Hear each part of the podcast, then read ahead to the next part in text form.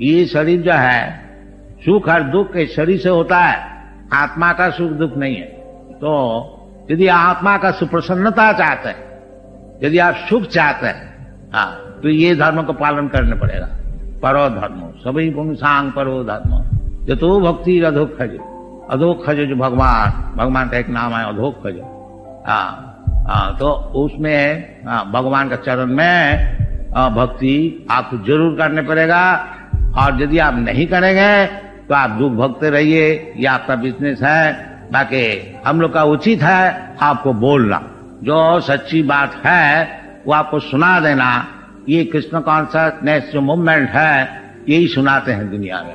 कि यदि आप सुखी होने चाहते हैं तो भगवत भक्ति को ग्रहण कीजिए।